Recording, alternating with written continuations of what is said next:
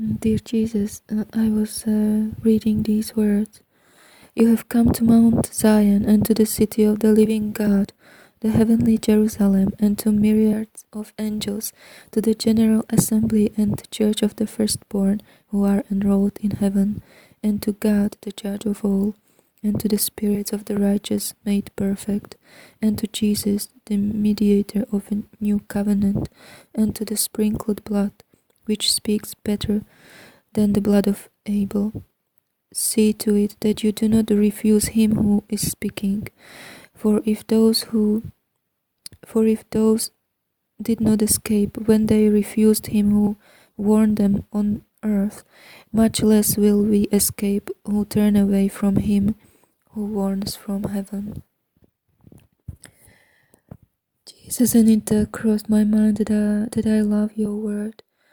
I love your word, and I thank you for it. That it that it uh, reached me and uh, and set a root inside of me.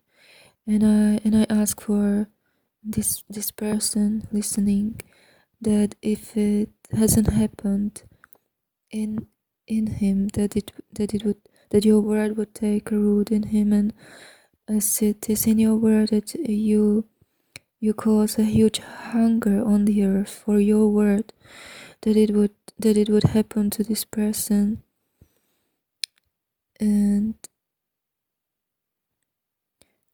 that it would that uh, your holy spirit uh, is with him and and make makes uh, your your word alive to him Mm. I thank you for your living word. Thank you jesus.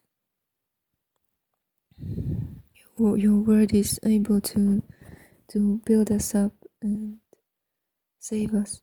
Thank you. Amen